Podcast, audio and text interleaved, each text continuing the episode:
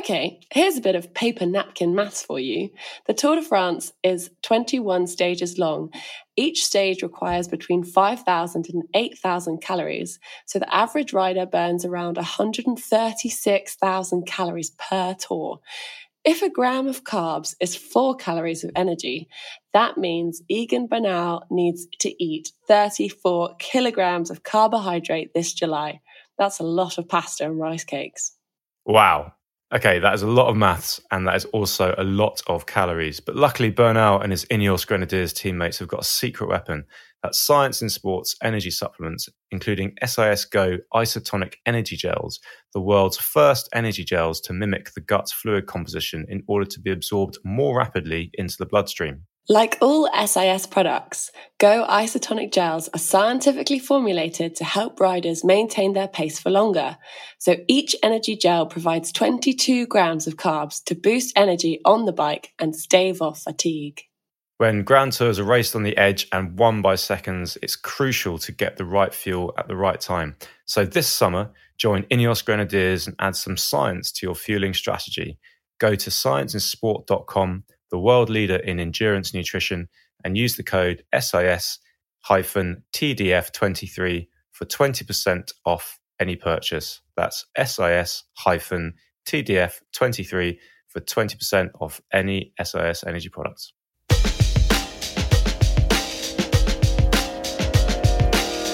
Welcome back to the Cyclist Magazine podcast. I'm your host, James Spender, and with me is just me today. Um, I hope that's all right. I hope you don't mind, dear listeners. Uh, we do, I say we, I do have the Royal We. The Royal We has a wonderful guest lined up today. It's Carlton Kirby, who is top Eurosport or GCN Plus or Canal, Channel 5, whatever they used to be back in the day, commentator. We've had him on the podcast before. He is just a wonderful chap, but he's also got an encyclopedic knowledge of cycling. And while we don't touch on it today, I do think the way he got into cycling is totally brilliant. He basically started going to France to work in his mate's dad's biscuit factory, I think. Uh, and he used to go and spend summers there as a teenager. And he just picked up all of all the lingo, not just the language, but the kind of local farming chat about the price of milk and how to sow really good corn or whatever it is farmers talk about. Um, and that just gave him this really amazing insight into rural France, this exact sort of insight that you need when you've got six hours worth of flat stage to cover and you don't have anything to say except to talk about what the riders are riding through and they're riding through rural France. So he does a fantastic job uh, in the commentary booth because he's got this brilliant background in just being a super francophile. But he's also just written a book because he's a big cyclophile as well, if that's a word, which is a follow up to Magic Spanner. It's called Sticky Bottle um, or Sticky Bidon, if you're French, I suspect. And it's a wonderful read. I'm three quarters of the way through. I've really, really enjoyed it so far. And we talk about that in the chat. But we also get Carlton's insights into where he thinks the Tour de France is at at the moment. So let's see if he's right because we recorded this a few weeks before. So without further ado, although I'm going to put in one more ado, there is one more ado before no further ado, and that is do remember, guys, that we are a wonderful print magazine as well as a wonderful podcast. Hopefully, a wonderful podcast anyway. And I like to write some words in that magazine. So do lots of our other pod contributors. And you can subscribe anytime you like through the magic of the internet by heading over to cyclist.co.uk. And at the moment, we're giving away, because it's summer, obviously, and because everyone's in France, a wonderful pair of EKOÏ, which is a French brand, sunglasses, which are currently being raced um, on the heads of some of the uh, the French riders, AG2R, I think, for example, par exemple, if you'll excuse my French. So yeah, they're worth seventy five quid. So that's not a bad little Brucey bonus for taking out a subscription to the world's greatest cycling magazine. Of course, I'm a little biased, but anyway, without further ado, there are definitely no more ados now. Welcome to the Cyclist Magazine podcast, Mr. Carlton Kirby.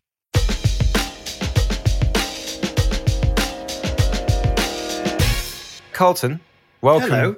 back to the Cyclist Magazine podcast. It's just me now. Been a while. I'm afraid it's been a while. Yeah, I can't remember. Did we? We may have spoken in between lockdowns or just after one. There used to be two of me. Joe has since left. He's he's gone on to bigger and better things. Um, but it's lovely to see your face again in a slight in a slightly different slightly different place, and certainly Slightly ruddy.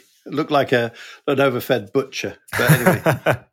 but you, uh, you're not where I thought you might be. I thought you might somehow have already gone off to France because you've only got how many weeks until D-Day? Like when when do you go off to start commentating on the tour? Well, I don't because uh, I'm going to be voicing it entirely from Chiswick. Um, really? Unfortunately, yes, really sad. Commentary positions cost an awful lot of money. Mm-hmm. And then COVID came along and we all had to do it remotely. And then they uh, they suddenly found, gosh, that's a lot cheaper, and can't really tell the difference. Um, so I think a lot of our reflected knowledge from years and years on the road. I mean, we know most of the climbs and and what have you is kind of lent on a, a little bit. So we'll see. I mean, it, it might uh, we might get back there. We have certain personnel who are lucky enough to go and enjoy life on site still. I think Adam Blythe's on the motorcycle again, uh, trying to shove his microphone into uh, people's faces. He usually gets some good responses. But yeah, unfortunately, I'm not going to be uh, on the road. It's uh, it's not a massive secret, but um, you know, if it was, it's out. Um, yeah, so I'll be in my own bed each night, which is a good thing. I don't have to cope with uh, Sean Kelly's driving, which is a another great thing because that scares the pants off me but yeah, um, the commentary team and generally speaking, commentators uh, within the group don't go on site. Oh, sad times, really sad times. And I mean, and also, when when are you going to be taking breakfast with Kathy and Greg LeMond? Because this is going to be an incredibly clunky segue into the fact you've just released your, I think it's your second book, unless you're moonlighting as a crime fiction novelist. Ah, well, yeah, watch this space. There might well be something else coming out. Uh, but yeah, because it's been a bit of a crazy life, to be honest. You know, everyone, uh, I, I, do these stand ups I'm uh, uh, as well. Uh, so even, evenings with, with the great Duncan Steer, who used to be with uh, Pro Cycling. And we have a real laugh. But the road less traveled is where I've been. Um, throughout my life, to be honest. So, I mean, when we were just going back to what you were saying about being on site, I used to spend seven months on the road, which meant that I virtually missed my kids growing up. And in fact, not many uh, sort of main headline commentators have kids. Simple as that. David Duffield didn't. Hugh Porter, same. Um, Phil Liggett, same. You know, Rob Hatch is still waiting, but I, I have two, and uh, they used to scratch their heads and wonder who the hell I was when I came through the door. Um, Sorry, I've done a segue. That's what no, happens. no, no. I go down alleyways. This happens. no, that's absolutely fine because I, I, was, you know, you just interrupted um, my segue with your segue, so we just we just keep swapping segues instead of anecdotes. But no, it's it's, it's um it just occurs to me having read um, Sticky Bottle and then Magic Spanner before that Greg LeMond, but also Kathy, his wife, pop up quite a lot as characters that always seem to be at the breakfast buffet in whatever hotel you're staying at. Because Sticky Bottle, dear listeners, is another book from Carlton about life on the road, about those seven months that you spend away from home. But it's not just looking at the races, it's kind of talking about your life around the races. Indeed. And um, so, yeah, hence having great descriptions of sharing uh, practical jokes with LeMonds as you put a huge boulder in one of your producer's suitcases that he then lugs around for the next couple of days whilst you're at yeah. the Volta of Catalunya or something like that. So it took him ages to find it. Actually, uh, the reason was he, he, was asking us to carry his bag all the time, and it was uh, what I like to call a Texan wallet. If you ever see these American tourists turn up, they usually have these enormous suitcases. And quite often they'll have them so that they can strap one to their front and one to their back if they're hiking, which means going on the train and walking from the station to a hotel. um, but but but yeah, he was um, uh, Adamo, lovely guy, uh, one of the best producers actually out there. He's a, he's an editor, in fact. Um, so he chops together highlights and does an amazing job. Everyone wants him. That's the problem. Uh, but when you've got him, you kind of do him favors because he's genuinely a lovely guy. But yeah, he asked us to. We Dan Lloyd and I had a, a Fiat 500 uh, Grande, which wasn't very grande at all, and uh, he asked us to carry his bag, which was this enormous thing, and it took up most of our car. So um, it was incredibly heavy because he never washed anything. He basically right. just started at the top of the bag and put the dirty stuff in the bottom and gradually moved up. and so we were saying, it's so heavy, Massey, we don't want to take the bag. And he said, nah, come on, guys, it's no problem. It's, uh, you know.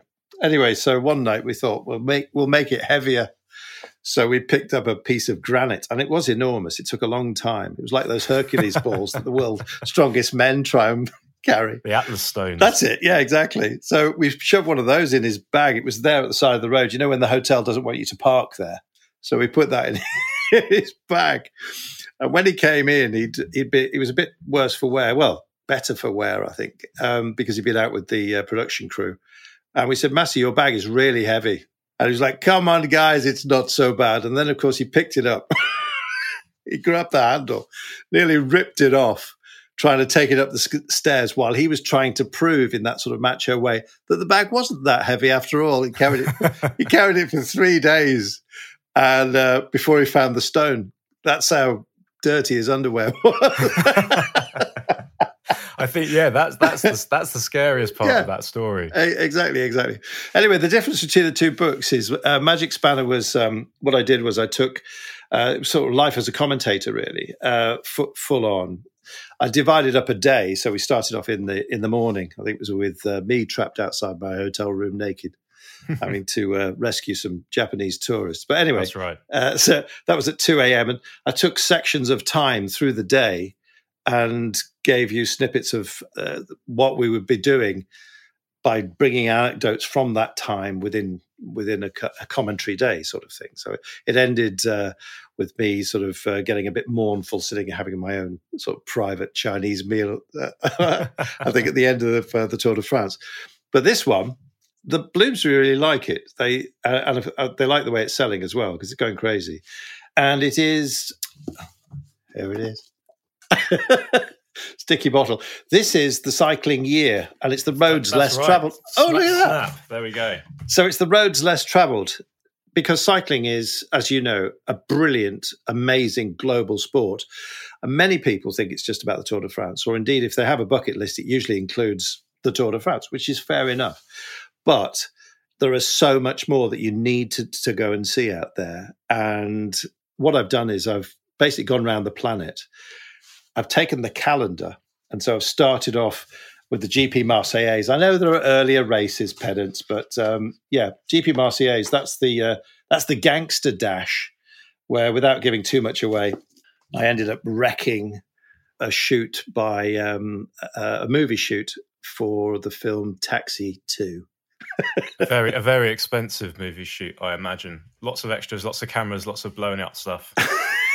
yeah. So basically, it's these crazy stories attached to races, uh, which go all over the planet. So, uh, including as far afield as um, Funafuti Atoll, the capital island of Tuvalu, where I won my only uh, my only ever race victory was the coast to coast race there. It's only 650 meters. it's over the airstrip. Amazing. And how did you end up in Tuvalu? Um, I fell out with the BBC. Um, oh, and what, they exiled you, or you you, you just turned no. around and, and, kept walking? I was on uh, rolling six months contracts because um, because they were looking for something a bit more Oxbridge. Uh, the great um, David Dunhill, who was a voice uh, coach at the BBC, he said uh, he said to me once, uh, he said, uh, "Carlton, your voice is far too." remote metropolitan for the BBC at the moment. He said, however, times are changing and it will come your way. Um, and he was right because all the uh, stuffed shirts slowly got moved out. Uh, the clipped voices disappeared. But by that time, I'd left and I was with TVAM. Um, however, as I was walking out the door of the BBC, after a big argument with uh, with an editor at Look East, there's the Norwich Norwich connection guys. Oh yeah, yeah, yeah, the Alan Partridge connection. Um, the the editor had uh, had basically had a, a, reporter's contract when he was a youngster, and it was revoked after three days because he was crap, and so he ended up in management. When I waltzed up as a sort of mid twenties person, he didn't like it. So basically, he said, "You know, we're taking you off reporting for a while. Um, I think you're going too fast, too soon." All right, fair enough. Um, so I resigned, and I, I applied for a job which uh, the deadline had already gone, and it was to run a radio station which had been given as an aid package by Australia to keep nine remote tropical islands of the nation of Tuvalu kind of with a bit of cohesion. Wow. So um, I turned up, I nicked all of the jingles from Radio Norfolk and staffed and basically ran this radio station on a tropical island near the international date line And yeah, it was the most remote thing I've I've ever done. Uh, it was crazy because there was no internet, obviously, back then. Uh, there wasn't even a phone. Uh, there was a ship to shore radio back to uh, Fiji, which would then put you on the fo- international phone system. And before I went, the United Nations, because it was part of their development program, I, I went to Geneva for a, a final talk, and they said, you know that you are the most expensive person in the whole of the United Nations to insure. Really? He said, Yeah. So can you please take care? Because if anything happens, if you get a broken leg, for example, because um, it's the tropics and it, it's likely to be gangrenous very quickly, we have to send a Hercules full medical uh, uh, unit from New Zealand. Wow. and it's about a seven hour flight from there. When was that then? Because how, how times have changed. I'm thinking you're you know you're not sending you to the Tour de France now. You're in Chiswick, whereas yes. before, once upon a time, you were staffing an incredibly remote radio outpost. I'm imagining a little bit like um, Robin Williams in Good Morning Vietnam. Do you know what? I nicked that because I had to. I did a, an English music program in the morning, and uh, I started off with "Good morning to Manu." uh, nice of you to, uh, to, to to remind me of that. Yeah. Uh, when I arrived, there was not even any records, nothing to play, you know, because it was uh, or tapes indeed. And so I got in touch with um, uh, AFN, the Armed Forces Network from the United States. Um, I sent them a note, a letter, which had to be flown out on the plane to Fiji before. It, so it's going to take weeks to get there. And I said that all we have at this radio station, this was genius. I said was um, Russian folk music that had been dropped off by uh, a, a, recent vessel, and uh, and they just sent us a library of uh, music, but of course it was all country and western. But the islanders loved that because uh, you know all this island dancing, um, a lot, lot of hands because um, it's too humid to be doing anything else. um, they express uh, the songs, so country and western music is very was absolutely ideal. And uh, in fact, if you now if you do make the trip to uh, Funafuti Atoll, all you can hear is um, uh, island music, which is indeed uh, ukuleles and the like, playing country and western music and translated into Tuvaluan because it was all like, you know, my my granny has passed away and you know all this sort of neo tragic but you know rather sweet kind of music. So I influenced an entire genre, which is Tuvaluan music. I think you can actually tune in on Radio Tuvalu, actually, if you do one of your scanners. Tune in and have a listen all of this sort of begs the question: How on earth did you end up in in cycling? Which I'm going to say, if you want to know the actual answer to that, do listen to our previous podcast with Carlton, because I don't want you just to have to retread over old ground, especially when there is so much um, in Sticky Bottle, which I love and I wanted to ask you about. But the main thing in that book, which was really surprising to me, is that your favourite race isn't some completely far flung thing that you no one's ever heard of it isn't something very esoteric like the National Hill Climb um, in the UK. It's something kind of uh, just middle of the road, but you've got your own reasons for it. So tell us, what's your favourite race in your 36 race calendar, which uh, Sticky Bottle features? Remind me, is it uh, Tirreno Adriatico? Yes, yes. I was hoping you're going to say that. Otherwise, the next bit's lost. yes. Uh, no, I, have had, because uh, various encounters, people say, oh, which is your favourite classic and all the rest of it. But yeah, uh, Tirreno Adriatico, and I also absolutely love Strade Bianche for kind of kind of similar reasons for the for where they come within the season. Uh, but yeah, it's a it's a race where all the stars are kind of waking up. Uh, so it's a bit of a test race, really, to see how you've carried your form out of the winter uh, before things get really serious. But it is now getting serious, so you've kind of uh, built that up a bit. But Italy, they're not really, say this quietly, in love with cycling. They are a bit, and in fact, they Milan San Remo is is kind of their big festival because it comes as well at a time when everyone's just desperate for spring and to move on. But uh, and Strade Bianche fits into that niche as well, coming a little bit earlier. But the Tirreno Adriatico is where you will find that the hotels are pretty much empty. In terms of radius, you can get very, very close to your stars. In fact, you can end up spending uh, having breakfast with Peter Sagan. I mean, you won't be able to understand him, obviously, but you'll be able to enjoy sitting down and listening to a hornet in a jam jar, which is basically his voice. Uh, but you can actually do that. And in fact, you go to the trucks when they're warming down at the end of the day, and you know you can have a chat you know, don't try and chat to some of them because uh, you just get short shrift. But uh, there are others. If you if you if your heroes are there, you can get very close. You could even be staying in the same place. And of course, it's the perfect uh, it's the perfect race, coast to coast. You've got all the Italian food, which is just magnificent. And yeah, it's it's always full of drama. Often you get stages cancelled because of the weather. I must admit. Uh, but if you're lucky enough to get that beautiful spring sunshine, then it's just fabulous. And of course, it abuts very closely to uh, Strade Bianche. So if you're going to go on tour, if you're old and crinkly like me and you've got yourself a camper van, that's the time to go. Those are the races to go to because it's just nice and compact. You know, you'll find yourself as well that uh, the race occasionally does loop stages. Um, so you can stay more or less in a hotel for three or four days and still reach all of the tours, uh, all of the stages uh, that you want to, and see all the action. So yeah, that's a to me that's that's what makes it just fabulous. It's the proximity to all the stars, lots of drama, and it's spring for goodness sake. So you're coming out of miserable winter. It seems a bit strange now because of course it's summertime. Absolutely, yeah. It's interesting, isn't it? That like I mean, Tirreno is not exactly that young, but it's a relatively young race. I think it's like mid 60s, 1966 yeah. or something, first edition. And then Strade Bianche, that's a really young race. So that was yeah early 2000s maybe. And I think they even had a Sportive first. And then they the Sportive was so went so yeah. well. They made a pro race. What is it about those races? Um, I know, yeah, Italy is great, the food, you know, Italy mm. in the springtime.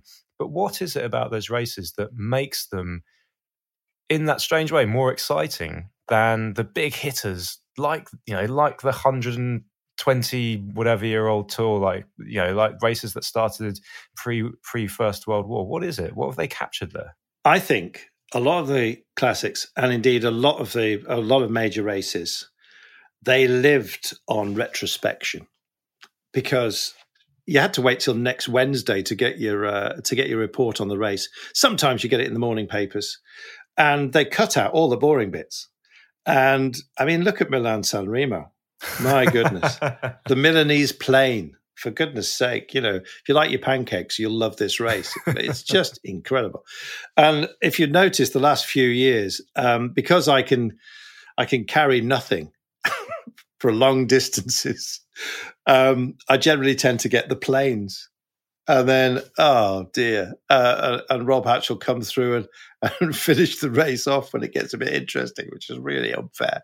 But anyway, the, the carrying my audience upon my back, it's like uh, some kind of uh, photograph from the Vietnam War with, you know, me just shifting everything. the burden is just phenomenal.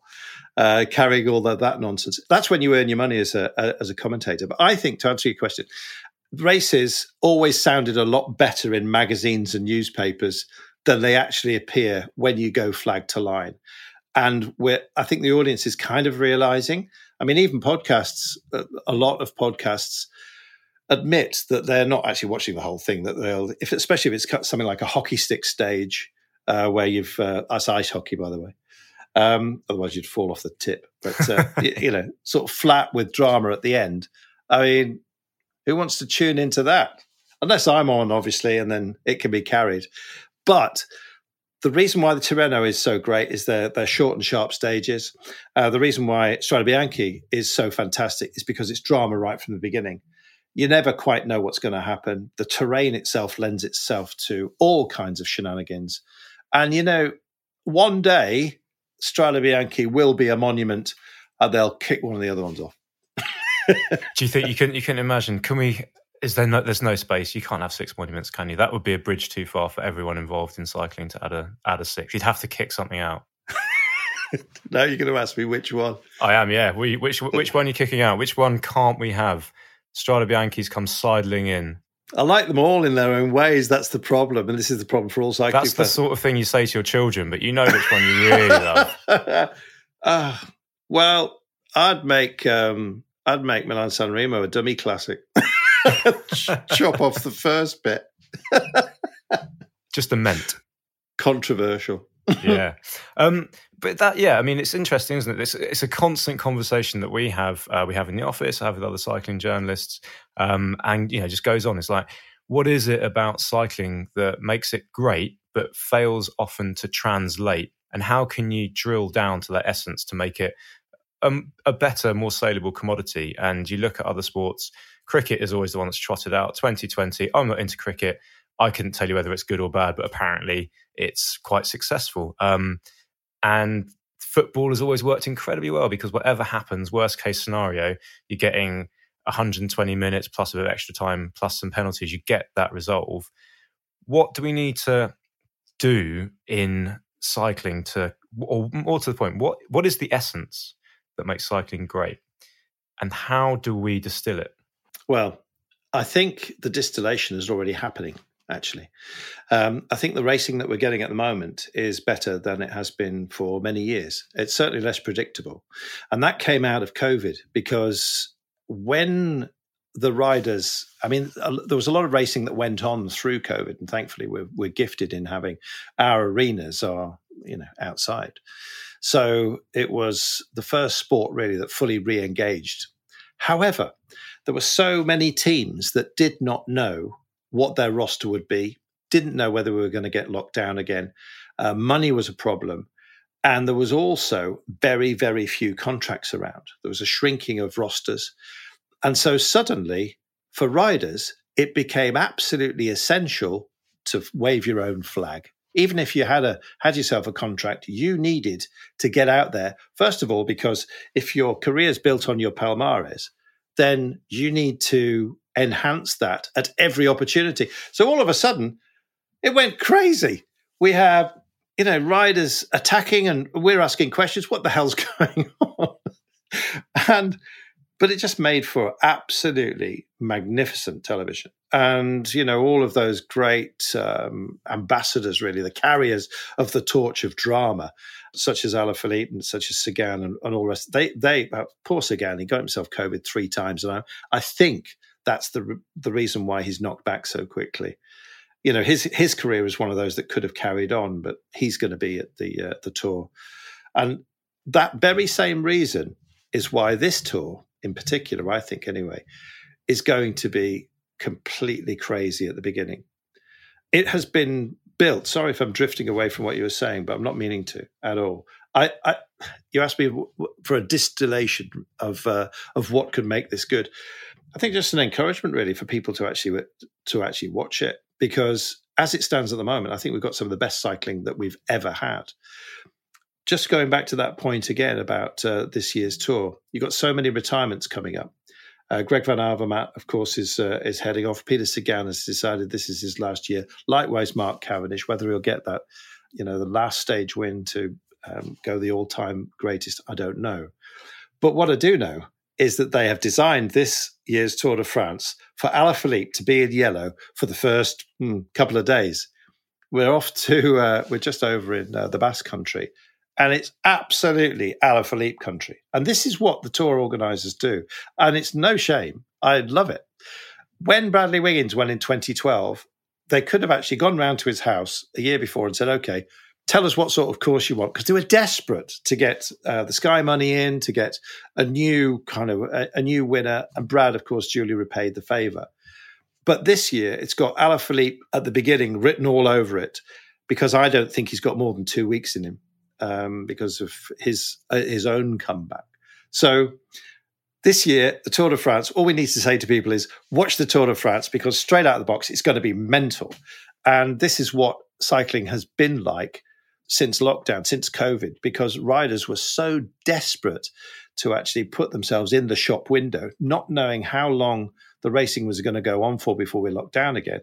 And so strategy kind of went in the bin and so all those old days of just plodding around waiting for, for you know tempoing throughout an entire day there's no patriarch anymore either. You know there's no father of the peloton for everyone who can come up and say all right lads knock it off. We're not doing anything for an, another two hours. Those days are gone. So um, yeah all you have to do to people is say watch this and then nail them to a sofa and um, and enjoy Restrap has been making technical bike packing gear in their Leeds workshop for over 13 years. It's durable and functional. Every Restrap product has a whole lifetime warranty, and Restrap gear is made from sustainable materials wherever possible. I've been using Restrap bags for a while now, and I've actually just finished riding from London to Tunisia where I used a Restrap frame bag, and honestly, it's brilliant. Absolutely loved it. The top tube bag is cracking too, and I'd argue that the Restrap Quoc sandals are probably the most important piece of bike packing gear you can buy. Serious game changers for my tired little feet. Every Restrap product is made in house, which means they have full control over the production, and their staff are really into the riding too.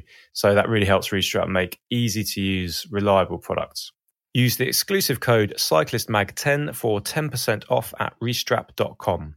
That's CyclistMag10 for 10% off at restrap.com. And don't forget that the Cyclist Magazine podcast comes from Cyclist, which is also a magazine which you can subscribe to and get every single month. And we're also a website, cyclist.co.uk. Uh, we've also got some brilliant social channels for up to date pro and tech and everything else coverage. So that's Instagram and Twitter.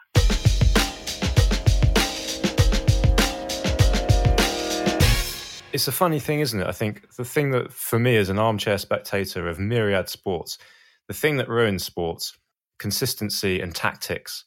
And I was listening to Ronnie O'Sullivan the other day on um, Desert Island Discs, and uh, Lauren Laverne asked him about his 147 that he did in five minutes, hmm. whatever. Did he ever watch it back? And he was like, No, I don't like watching it back because it just reminds me of how badly I was playing at the time because I was so inconsistent, Lauren.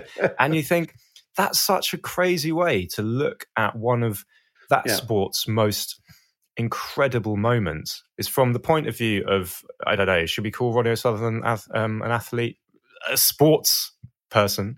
Um, he's a good runner. Mental though, agility, yeah, yeah, huge mental agility. Yeah, he doesn't even see that as good. So we kind of need our our players to be reckless to make it really exciting. So yeah, so totally see what you mean about coming back and thinking like, yeah, I've only got a few moments to dress this shop window and make my sales. Exactly that. And so we had we've had some of the most dramatic racing that there has been, purely because of that pressure. Uh, but equally, a lot of things got binned. Do you remember all the arguments before we had lockdown about whether or not they were going to ban power meters to stop people mm, riding yeah. riding to the numbers? And that, to me, was a strange faux debate. I think it was trying to show a little bit of empathy because the cycling had become a little bit dry. But, you know, they had to sell power meters. So the power meters and the company, you know, the, the sponsors were saying, You've got to be kidding. We need all this stuff because everyone buys it. So, you know, it's back to rotor brakes. What a waste of time they are. But anyway, and a waste of time when they're trying to change a wheel. Uh, I'll be interested to see if anyone goes with uh, clinchers this time. Do you think everyone everyone will be on tubeless? Just makes I, I just don't know. I mean, looking at the terrain, it's just it's uh, the first couple of days of this race are going to light up, and it's going to make you, I don't know, either weep or sing for joy. I was actually just checking out this morning the absolute parkour of the the opening day into in and around Bilbao, which is an amazing city anyway. We how many climbs have we got? Well, probably about 20 in total, but actually classified only six. But the last one, which is only a category three, 10%. So, yeah, you know, two kilometers of 10% and then downhill into town. I mean, what's not to like? What's not Alaphilippe about that? And then the next day to uh, uh, San Sebastian, which is a place you need to go to. Absolutely. Um, in fact, if you go to northern northern Spain, just head along the coast, Galicia and the rest of it, and you will find nobody there. It's like got into trouble with the Cornish Tourist Authority for this.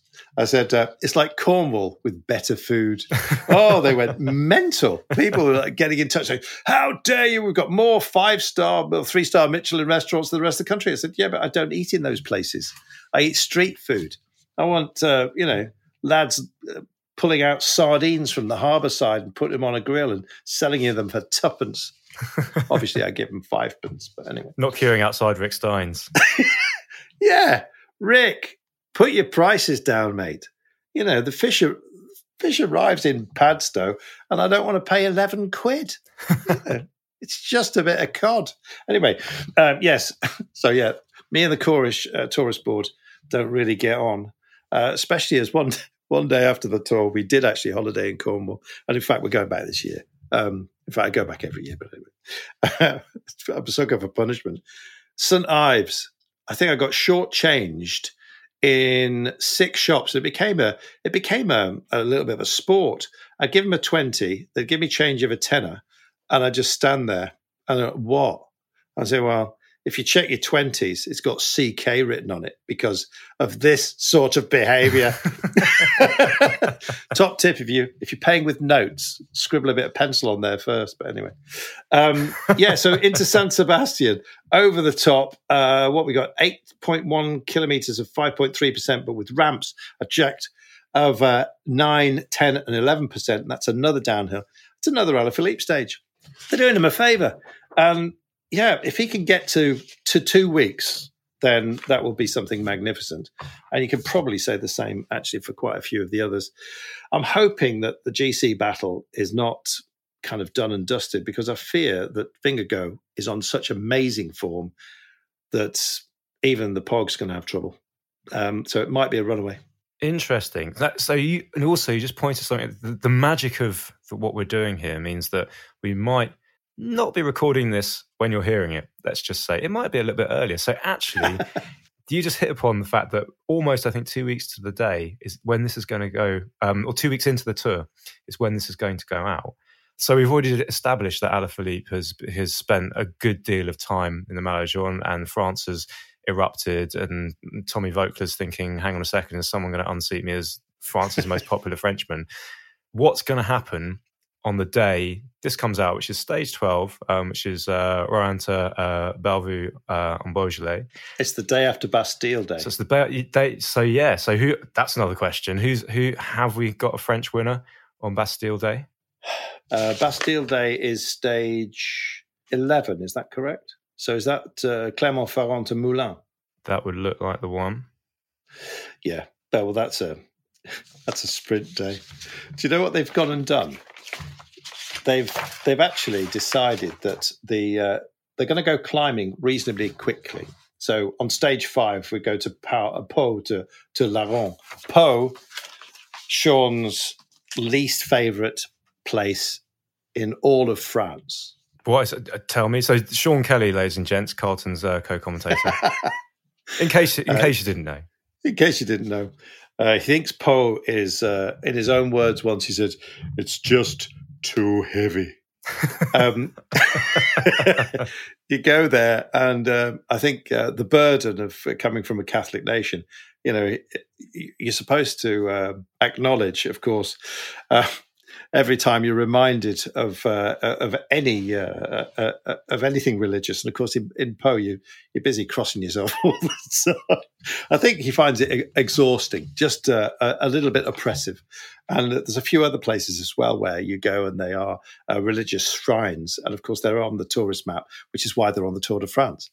And they can get a bit um, well. They can be awe-inspiring naturally, uh, but also they can get a bit weighty. And Pau is uh, Pau and around there, and um, that it, it's very, as you know, Lourdes is not that far away, and so it, it begins there. This sort of uh, emanation, really, of uh, religion in the high ground. I guess wherever it's hard to live, uh, that's where you kind of relied on your hope somewhere else, perhaps in the Almighty. Anyway, um, Col de Soudet, it, we, we slam into it on stage five. So uh, we've had the fun. Um, Alaphilippe may or may not survive the all category because it's it's absolutely, uh, the Soudet is a, is a brute. Um, we deal with that. And then the next day, Tarbes to uh, uh, Cauterets-Cambasque. The secret about the Basques is in there. That's Col d'Aspin, Col de Tourmalet, and we finish up the Cauterets. So you think, wow, we're really fully in it. And then they switch the light off. Right. Thank you very much, fellas. I mean, talk about not being able to set yourself a rhythm. And then we're straight into um, uh, into sprinting again. Uh, Mont de Marsan to Bordeaux, and then uh, the run to Limoges on stage eight, with another couple of kickers for a last chance saloon for Alaphilippe, I reckon, before then finally on stage nine, which is always the brute. If you want to go to to a great day. Stage nine of any Grand Tour is the one, uh, provided, of course, day 10 is the rest day. And that is because everyone goes all in. There's rest day tomorrow. Those who are clinging on, trying to survive, they've just got to get over this. Uh, those who want to make a big noise for the GC, it's going to be now uh, because you can make your moves and then you've got a day to. Uh, actually, if you take the lead, you're going to be spending it in press conferences. So maybe not. but uh, but yeah, uh, St. Leonard de Noblat, uh, we've all heard of him. Uh, de Puy de Dôme, uh, that is the all category. Is that the first Or category? I think it's the second of the race. I think. Um, yes, I think so too. And that I don't think we finished on the Puy de Dôme for somebody told me for 35 years. Wow. So there we go. So uh, go and fill your boots. That is the last five or six kilometers of that never fall below 11.5%. So it's horrid. So they're knackered. Yep. They've just been over to, uh, they've had a rest day. They come out of that and they head to Issoire, which is a, a great Alaphilippe day. You know, they've, they've tried to pump his legs back up. um, he's absolutely empty, but he's had a rest day. Um, Alaphilippe is not a busy rest day rider. I mean, he's busier than Peter Sagan, who basically eats Haribo and plays computer games, as you all know. Um, but so, each to their own. Then we come out Clermont-Ferrand uh, to uh, to Moulins, which is another sprinters' day, and then boom, here we are. We are at stage twelve. What's going to happen? This is the Greg Van Avermaet day he's um, he's played Champagne Charlie. He's looked after himself for the entire um, uh, race so far because he's busy being signing autographs and waving to the crowd. And then all of a sudden, he gets a day where, if he didn't do it in the very opener, where Alaphilippe I think is going to be the monster, then he will have saved himself correctly and properly for this day. How lovely would that be? GVA and Peter Sagan. this is my dream. That's what I'm talking about. There are, you know, there are so many great names who are leaving the sport. It's as if there has been a made, not not even a, a turning of a page, but a binning of an almanac. Um, this is, you know, we're, we're saying goodbye to some phenomenal talents this year, and of course, we'll be saying goodbye to Mark Cavendish. Uh, you got to ask me now whether I think he can do it or not. Yeah, I mean, it's the, it's the million dollar question and the cliched one at that. But yeah, do you? I mean, in your in your heart of hearts, obviously, you know, we all desperately want him. Except for I don't know. Do you think Eddie wants him to do it? I never know with uh, you know how how magnanimous can um, old champions truly be. But yeah, we all gunning for Mark to do it. But but is it is it possible? Is there a stage in there where you look at it and you think, just like the GVA stage, that's where he can burn all his matches and and get that result? It'll be the first ones. Um, the problem with for Mark, unfortunately, is that he's in a GC team. He's not in a sprint team.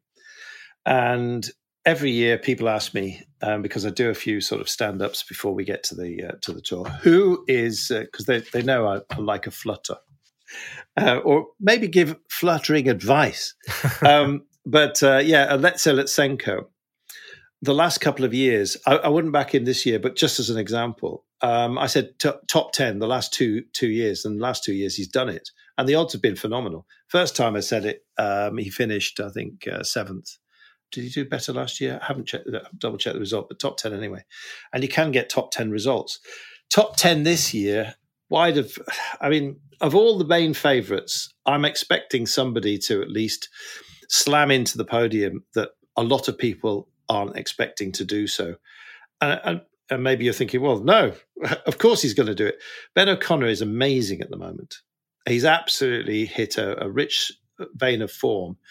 And he's not got any burdens about him either. And within that team, I think he'll be fabulous. I didn't answer your question about the uh, the stage, did I?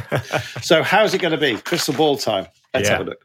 So we've had the climbing. Um, the the the following day is Grand Colombier. So nobody is going to want to, all the GC men, they're going to let everyone else have their fun. So if you've been clever and you've lost a lot of time, just like Greg, uh, over the last couple of days, this is time to press go. We might even see Sagan have a bit of a dig about this. And how lovely would that be? So I'm going for the oldies on this stage. I think um, it begs a breakaway. We come straight out uh, the back door of Roanne to Montagny. If you're not stopping at the side of the road and you're, uh, if you want to stop on the side of the road anywhere around here, montagne is the place because they do the most amazing wine. right. Yeah, it's fabulous, and it's uh, it's relatively unknown beyond France. And yeah, so fill the back of the car in Montagne and then skittle off. It's a lovely stage. Uh, we have two category three straight out the back door, but there is no point within this day that's flat. And your last kicker, you get a category two, which is the uh, Col de Croix Rosier, up the Rosier. Over the top of that, you've then got um, a double peak before a run into town. It just begs adventure. So I think we're going to have a fabulous day on the 12th, uh, the 12th stage, I should say. Excellent. And then, and and coming off the back of that, um, the dust has settled. You sort of mentioned Vingegaard, um, him being incredibly strong and possibly too strong for Pogacar. But who's you, we're midway through? Whose wheels have come off, and who is looking a dead cert for a podium? oh well, when you ask whose wheels have come off, that usually means who do you think's a bit of a flea? the man that I am, I I, I really, really want Mikel Landa to be brilliant because within him is brilliance, but within him it also is a great spectre of gloom. I mean, I remember once saying, um, I saw him go go back to the back to uh, uh, the medical car, and he was just talking to them, and it was a day where I didn't think there was anything wrong with him.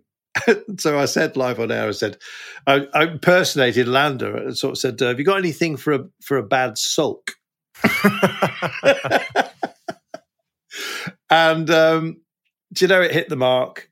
Um, it, he's a man, it's just his nature. Disappointment weighs very heavy on him and he can't come back from it. And so Mikel Landa is the man who is likely the wheels are to have come off very, very quickly but he's the man that I most hope that doesn't happen to because he's he's genuinely a lovely guy who just gets crushed by his own disappointments. So I think that might happen. There's a lot of expectations being posted. The man who is not the great ignored by any means, but I think will go extremely strongly, and this is unusual really uh, for Movistar, Enric Mas. It's unusual for Movistar to be contenders within the tour because they generally kind of keep their powder dry for the Vuelta and they've been sort of satisfying themselves with you know the team title and all that kind of thing almost as an excuse. But Enric Mas um, is looking strong I think. Who else? Are you asking me for disappointments yeah go on let's keep with the disappointing theme let's let's really top up Mikel Landa's uh, just disappointment well with other Schadenfreude situations. Just, just so there's there's a few others. Oh, I don't know. I mean, there there are stage winners within this that I think will sadly not repeat the feat. So let's do it that way, shall we? So that they we can watch out for them on certain days, but don't expect too much. Uh, Louis Meintjes, I'll put in as one of those. Lovely guy. Um, I mean, you know, I'm I'm given to displays of emotion occasionally, and I, I did shed a tear when uh, when on air when uh, when he uh, took a stage of the Vuelta Sean Kelly, of course, switches the mics off and he's like, pull yourself together, man. All right. Sorry, Sean.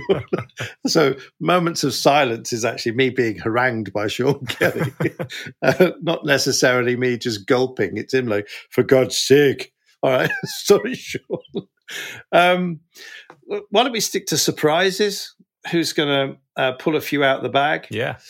Ciccone and Skjelmose, if uh, they both make the trip, I think they will for a Lidl-Trek. It's a great name, isn't it? Lidl-Trek, I know. Yeah. Do you know, whenever I can't think of which team a rider's in, it's usually Trek. So I'm like, oh gosh, who does he the ride? Part spin of cycling. Is that what you're saying? Yeah. Yes. The very expensive part spin. Yeah, I think so. It feels that way. I mean, it's um, but they're they're putting it together, which I like. They've got Mads Pedersen, of course, who's uh, always great fun, and the man who I unkindly said uh, once was named underwater, Bauke Mollema. That's right. he's, he's going to be there as well. This is the thing. I when I'm in commentary, I mean, it's not exactly Tourette's, but I, I, have a thought bubbling up, and it's almost like I have to say it, otherwise I, I cannot move on. and uh, Sean Kelly's aware of this, and he's sort of. his mouth goes like a cat's ass, and then he's looking at me, shaking his head. No, no. uh, anyways, uh, so where were we? Um, who do I want to see go well? I want to see Romain Bardet go well. I'd love to see him thrive, and if he can do it on um, on Bastille Day, um, or indeed beyond, I think it's the day before Puy de Dôme. I can see him winning up the Puy de Dôme, but then you know, um, basically the wheels coming off. And you know what I'm saying about the oldies? A couple of years ago, I backed uh, Rigoberto Urán for a podium. I think he finished uh, fourth, but it was a fantastic run. And EF Education EasyPost, um, I think every neutral's favourite team, really. I'm speaking on behalf of you, obviously, and everybody Absolutely. else, but but they always send entertainment, and they have some great ambassadors. There's not a moody bugger within that team. They are just a lovely bunch, and I think they've got this collective spirit of right. We're going to stick it to them. Um, I love that about them. I think the same applies actually to um, Team DSM Firmenich, Firm, Firmenich, Firmenich. Firmenich. It's a new sponsor. Leave me alone. Yeah, Team DSM. Do you know whenever a new sponsor comes in, of course the uh, the PR people get in touch with you and you say, "Will you please mention the entire team when you mention our team?" Like, no, you know, not all the time. Bora Hansgrohe, I remember, uh, you know, Hansgrohe, get, you know, please, you have to call us Bora Hansgrohe. Well, in commentary, I'll be calling you Bora. And if Hansgrohe want to change that, let it be called Hansgrohe Bora, and then that'll be the case. You know, and, and it's a nightmare when you come into PR people because they their job is to promote the brand and keep all the sponsors on board. But when you're dealing with oh, anything by Gianni Savio, to be honest. Thankfully, he's not in this race. Um, what was it? Uh, oh gosh, I you know I cannot remember the name of his team because it was so crazy back in the. Do you remember it, it, it had Dequi Giovanni Sentimente Venezuela. it was unbelievable. You know, there used to, there used to be um, there used to be a team in uh, uh in motor racing, Le Mans, and um, they sold uh, basically post-it notes and you you you put your company name on it or your own name, and you it was uh, I think it was two hundred dollars, and they'd stick it on the car, and that's what Gianni Savio did. Just incredible. so yeah, it's impossible. Sorry guys, but um, I guess Soudal Quickstep can probably get away with it because we're just trying to say Quickstep, and we can't get past Soudal. Yeah. But anyway, it's very true. I mean, do you, do you get given a kind of list of new words, let's say, that you have to just teach yourself to say, you know, you, we can you can joke about Bauke Mollen's name and and and because you can say it, right? That's you, that's funny because other people know how to say it, you know how to pronounce. It's been around for long enough. But then a new title sponsor comes in, or a new um, a new rider starts winning races, and you're having to call that name all the time. Do you sit down, or do you find yourself going on on on walks with a kind of Duolingo in your earphones, just repeating names so that you get them right because it's it's crucial, isn't it? It's crucial to call those those names as they are. Well, it is, and I. But, the thing is, people people who are watching think you're doing it wrong, and quite often I'm doing it yeah. right um, because I've uh, one one chap got in touch and he was really irate. He said, Jakob Fuglsang. Why do you call him Fuglsang and not Fugelsang? Because Fugelsang means bird song, you idiot. I said, well, um, and I read that out on air. And I said, well, actually, what I did was uh, this morning at breakfast, I said, Jakob, how do we pronounce your name? And he said, Fuglsang. it was the easiest way of me telling somebody to piss off without using those words. Um, but yes, it is a challenge. And I mean, is it Vliegen or Vliegen? You tell An me. I is an E, so it's Vliegen. An E is an I, so it's Vliegen, if it was the other way around. So that's the, that's the problem that you have. And of course, you can crash into that at any time because even now that I've asked myself the question, there yeah. are now two alternatives.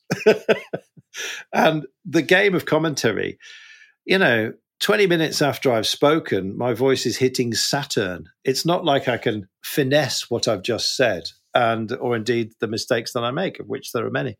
So, you know, you just have to bend with the wind, and sometimes the the wind becomes a storm if you really do cock up. But um, what's what's been your stormiest, what stormy moments spring to mind?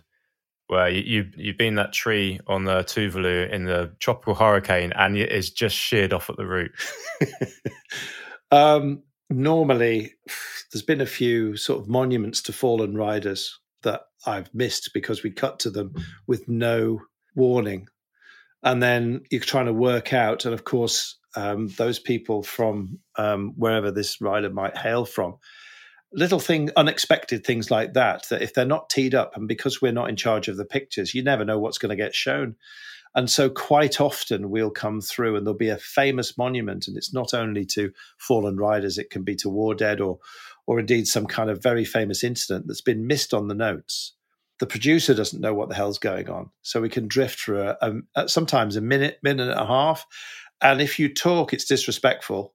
And if you don't say anything off the back of it, so you find yourself googling like crazy and sometimes you come out of that and that really that really does upset people but there's not much you can do. You know, it is live. There's no research element to to what we're up to. So, unfortunately, people do get upset with that sort of thing. Yeah, but, but with the research element, how much of that research do you have to do yourself? Is it incumbent upon you? Because I, I always think like it is. Yeah. So so right. So are you when are you starting to kind of? I mean, you had it there, right? You've got your tour um, course profile kind of playbook. When you starting, when you getting that delivered, and when you're starting to kind of turn that into some bedtime reading? Well, I do this thing called uh, a codec um, for just about every race. Um, in fact, uh, yeah, uh, there's the Occitanie codec. Whoa, the four stages of the Occitanie. Good use of highlighters. Yep. So uh, as you can see from the little cells here, yeah, uh, that's uh, it gives you the number of the stage, the distance, the destination, the profile, also the uh, the little dots are the sprints. You've got the uh, the climbs. Then underneath that you have the jerseys. It was orange in the Occitanie. I didn't have a blue highlighter, so it looks like a bit of scribble after the green. The blue being the mountains jersey in this one. Uh, then you can see the break as it was, the numbers of riders who were in the break and their numbers. Then the uh, top ten, all divided into with a with a hashed line, so I know I can automatically see who's the top five. It helps you with reference. And then normally I put a little comment at the bottom. And so by the time the by the time the race is a couple of stages old, the story of the race is now the race. For the first three stages, you better have everything in your head that's been before because from that moment on after we've done three stages maybe maybe maybe a little more maybe five stages all of your research means nothing because from now on all you're going to be talking about on a grand tour in particular is what's gone on and what the dynamic of the race is because that's all that matters now we've left the history behind so your major research effort goes into um, in advance and we've we've got a great uh, producer, uh, Doug Ferguson, who has been in touch with all of the teams, and we have Zoom meetings with them all. So we speak to the DSs, for example, this Friday it's going to be uh, DSM. Uh, we're also speaking to uh, Lidl-Trek.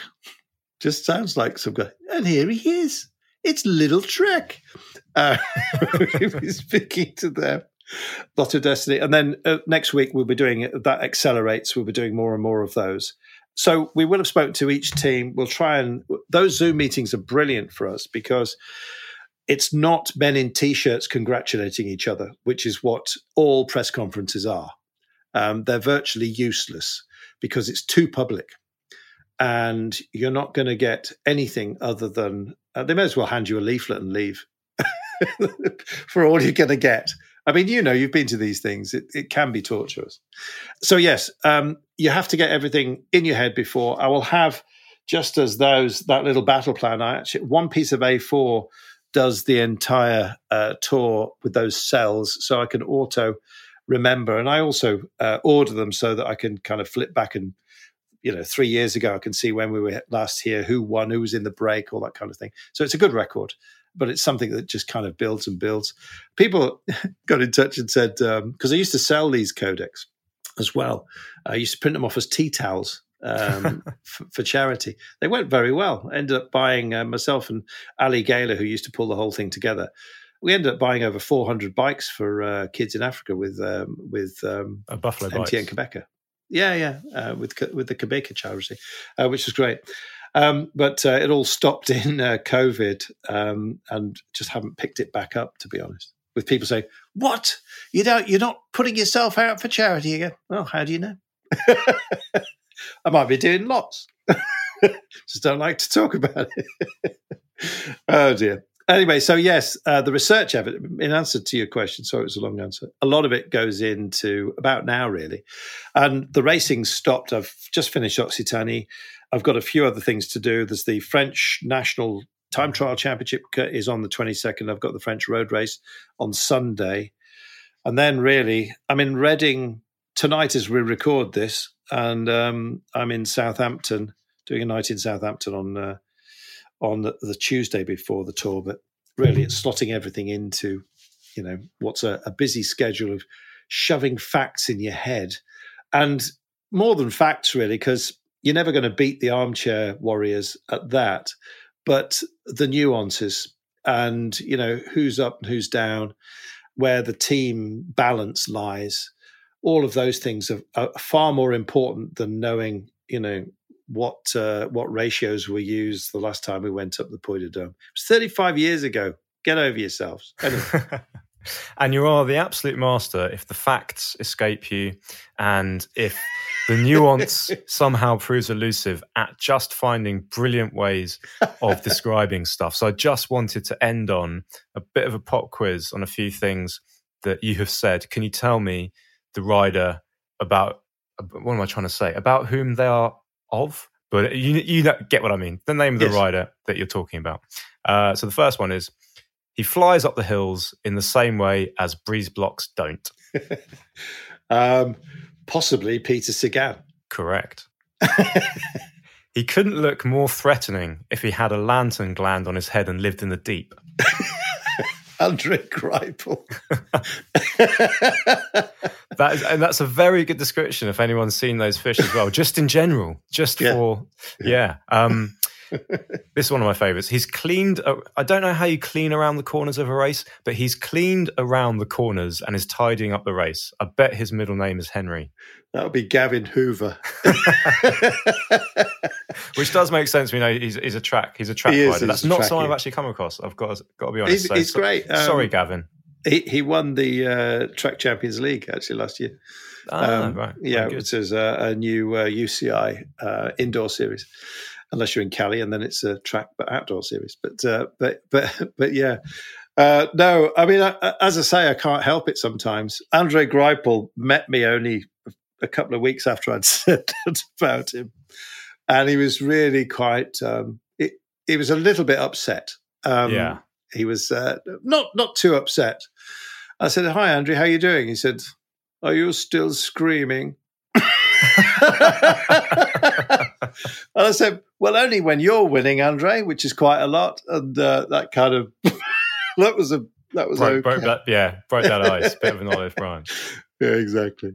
I love it, and uh, I think this is probably one of the best puns ever committed to the annals of cycling. On the Champs Elysees, our, our our boy who isn't Bradley is uh, is riding, and you cry out, "Froome the Burls toll." Yep, I did it so often. Fantastic. Well, Carlton, it's been an absolute pleasure uh, to chat to you again, and I Enjoy. hope this isn't the last time. Yeah, me too. And I hope that you get back to um, actually having a hot seat in France at some point. Although I know that we'll yeah. all enjoy the commentary, or are, we are enjoying the commentary. As I say, this is we are now midway through the tour. We are enjoying your commentary um, wherever it comes from. So thank you so much. My pleasure. And that was Carlton Kirby, ladies and gentlemen. Um, I really enjoyed my chat. I love the idea that Carlton was once upon a time. I'm assuming he was wearing a kind of Hawaiian t-shirt and um, sawn off jean shorts and spinning some old 45s on uh, on the island back in the day, being a radio presenter. He could go back to that. He could be our new Wogan. He, I would say, Carlton Kirby is cycling's Terry Wogan. Wonderful chap, wonderful chat. And I just wanted to thank him again for coming onto the podcast. And I've also just recorded this slightly before the chat about when and where and what's happening in the Tour de France occurred with Carlton. So I'm none the wiser at the moment. I'll let you into a little secret. Um, stage six has just happened. Pogacar has been called Pogacar for the umpteenth time by Cadel Evans, who now I think is referring to him just as Pog because Pogacar is not a word that comes easily to him. It doesn't come easily to me, if I'm honest, but it's quite funny when you've got somebody who's won the Tour de France, and I'm going to put my finger in the wind and say 2011 was uh, Evans's year, and he's a really clued up bloke. And even he struggles with names. Not like Carlton, as Carlton pointed out, he doesn't struggle with names. He learns them. But uh, I struggle with names. Cadel Evans struggles with names. I think that puts both of us in wonderful company, frankly. Anyway, so yeah, who knows what's going on in the Tour de France at the moment? Um, I think when this goes out, it'll be stage 12 or stage 13. And um, yeah, maybe Pogacar has overtaken Vinegar, Vinigo, Vinegard, who knows? Um, or maybe Jai Hindley. He's just he's just continued to be the stage hunter rocket man, um, and he's going to put in a Giro esque performance. All to play for. What a wonderful Tour de France has been so far, and what a lovely audience you've been to listen this far in Cycling Magazine podcast. Cycling Magazine, man, I'm tired. It's been a long day. Cyclist Magazine podcast. See you next time.